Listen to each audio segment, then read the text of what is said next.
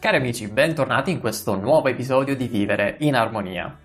C'è un processo che è quello della idealizzazione, che è molto frequente in tantissimi ambiti, soprattutto quelli, quelli, che riguardano le relazioni con le persone. Si può infatti idealizzare un amico, si può idealizzare il proprio partner, un collaboratore, ma si può anche idealizzare un contesto, un progetto, un'aspettativa e quant'altro. E allora seguimi oggi in questa riflessione e chiediti insieme a me una domanda che riguarda però le relazioni affettive soprattutto di coppia, cioè idealizzare una persona è amore?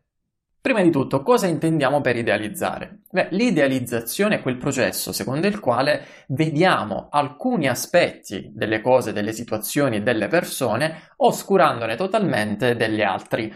E allora è un processo che riguarda soprattutto quegli aspetti che ci sembrano positivi oppure vantaggiosi per la nostra persona. Di cosa potremmo parlare? Possiamo parlare di idealizzazione all'interno del marketing, per esempio.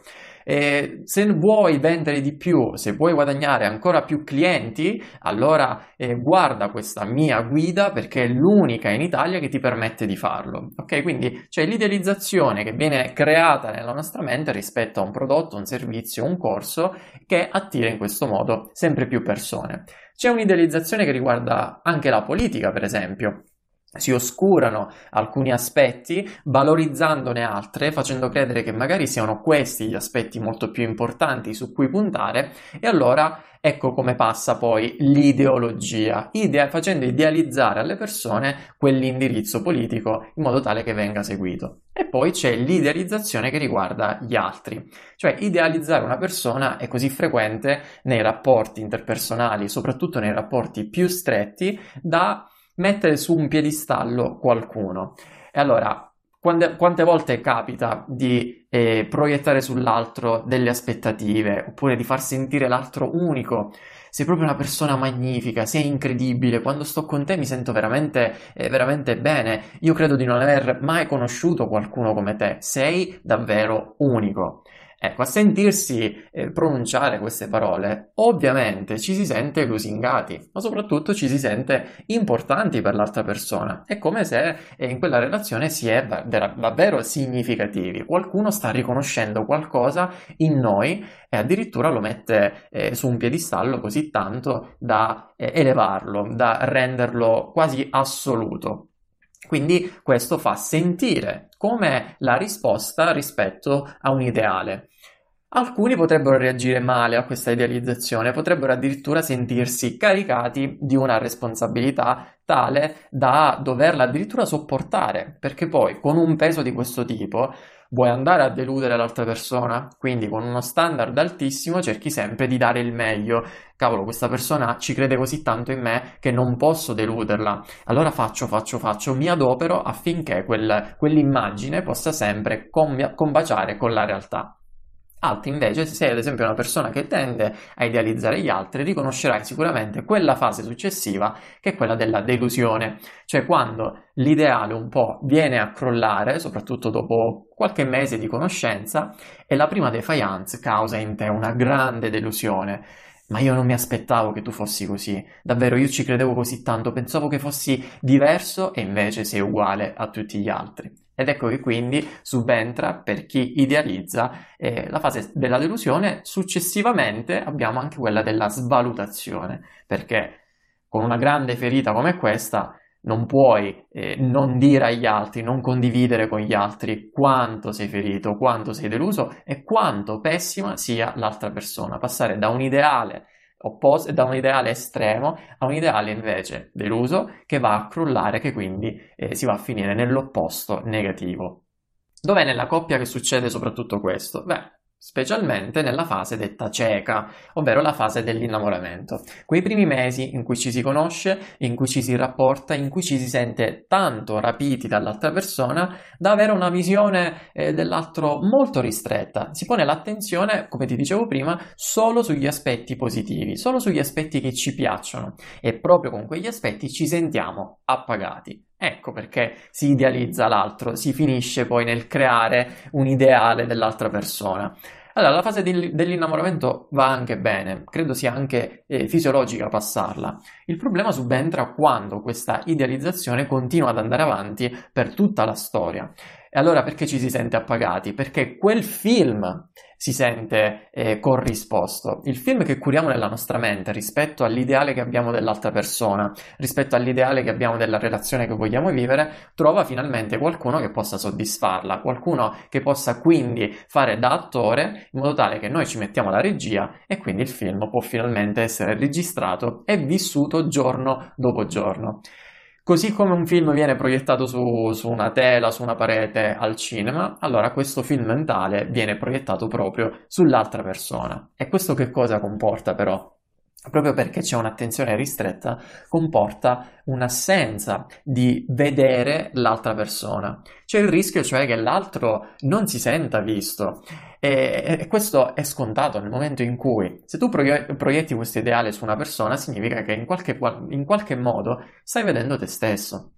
E allora, eh, se ti giri verso un amico, non guardi quell'amico, guardi te, è come guardarti allo specchio. Se ti giri verso il tuo partner, la tua partner, non guardi quella persona, ma guardi te stesso. E allora, in un mondo fatto da te, e poi c'è io, io, io, io, va da sé che quindi è una continua idealizzazione, una continua proiezione sulle altre persone.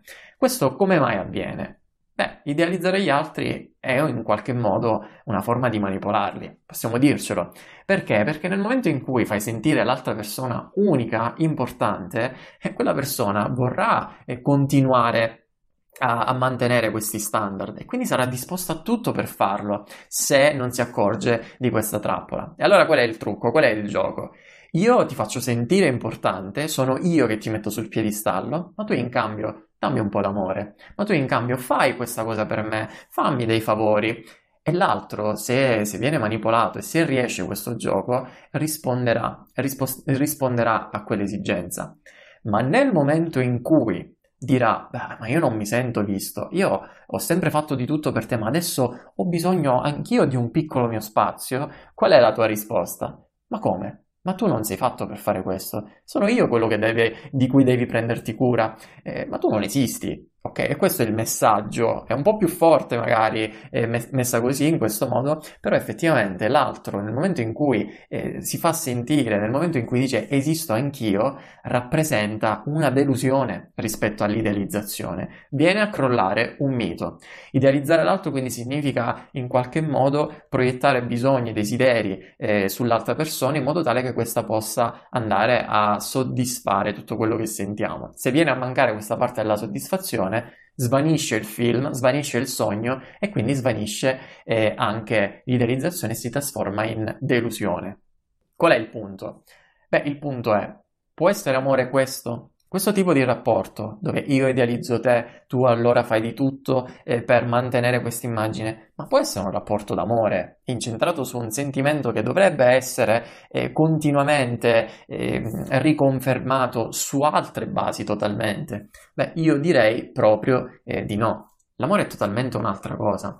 Allora, che cos'è l'amore? Questo ne abbiamo parlato già in un altro episodio, come amore che è una scelta presa continuamente, nonostante ci siano anche delle, dei momenti di difficoltà, dei momenti di crisi, ma comunque riconfermare quella decisione e soprattutto l'amore è uno spazio condiviso, dove si mette in comune qualcosa di molto importante, qualcosa che ha a che fare con noi al, al, punto da metterci in gioco insieme. Quindi in questo spazio ci sia anche la libertà di essere se stessi, di essere autentici e quindi lo spazio dell'intimità, cosa che invece non accade nel gioco dell'idealizzazione. E quindi è uno spazio in cui si condivide una direzione comune, una direzione verso cui andare e la conferma allora non sta nel fatto di sentire le farfalle nello stomaco, nel sentirsi rapiti, nel sentirsi appagati, ma proprio rispetto a quella progettualità quel progetto che si ha nella relazione, riconfermarlo, andare quindi giorno dopo giorno, nonostante tutto, eh, a confermare i passi che si vogliono fare, la direzione che si vuole percorrere, la meta verso cui eh, si vuole eh, camminare, che poi consiste poi nella realizzazione del progetto stesso. Ecco che cos'è l'amore quindi e come vedi è una cosa totalmente diversa. Allora, Prova a ripensare un po' i tuoi rapporti, non solo quelli di coppia, ma anche i tuoi rapporti amicali, i tuoi rapporti eh, di collaborazione professionale, al lavoro. Quanto c'è di tuo nel tuo rapporto con gli altri? E quindi quanto di questo che ti appartiene? Lo proietti su, sull'altro inevitabilmente poi cadendo nel momento della delusione. Vuol dire che poi alla base c'è un'idealizzazione. Quindi eh, prova a prenderne un po' consapevolezza per poter modificare questi tuoi schemi e non lasciarti governare dalla tentazione di idealizzare l'altro per un tuo bisogno. Ok?